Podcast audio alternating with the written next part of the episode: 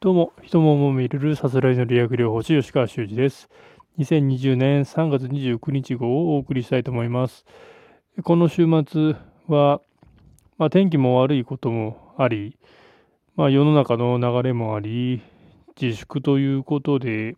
一日中本当に部屋に引きこもっていました。で、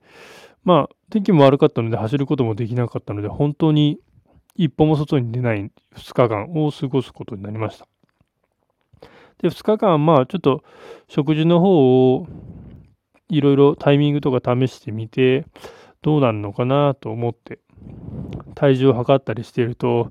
まあ、なかなか自分の体は3食食べた方が体重が落ちるという結論に至りました。まあ、その方が今はリズムがいいんでしょうね。変に減らすよりも、普通に昼にご飯、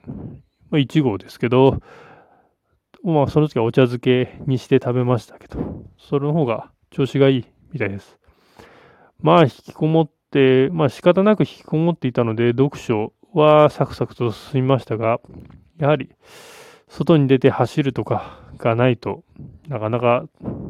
辛いなというところが印象的ではありました。まあ、いろいろ引きこもる、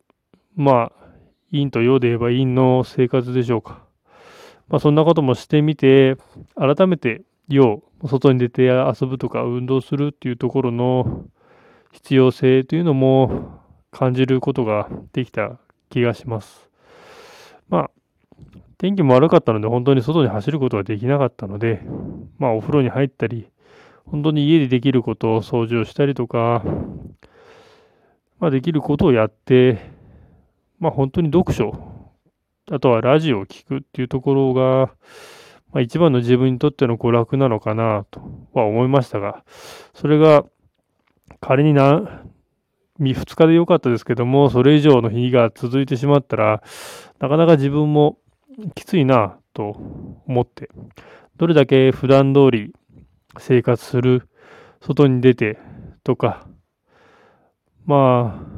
出かけることもそうですし、旅行するっていうところもそうです。まあ、旅行に限らず、ちょっと遠くに出かける、気分転換する。それは、やはり外に出てみないとわからないのかな。で、逆に引きこもるっていう生活をしてみないとわからないのかなと思って、この2日間はどういう生活になるかなと思いながら。で、なかなか自分は椅子にうまく座ることができていないないなというのも気づきました。長く椅子に座ってると腰が痛くなるので、どちらかというと床に座って読書したりという風なのが体に合ってるのかなということにも気づけました。まあ、引きこもる中でもいろいろと気づきのあった週末でした。以上です。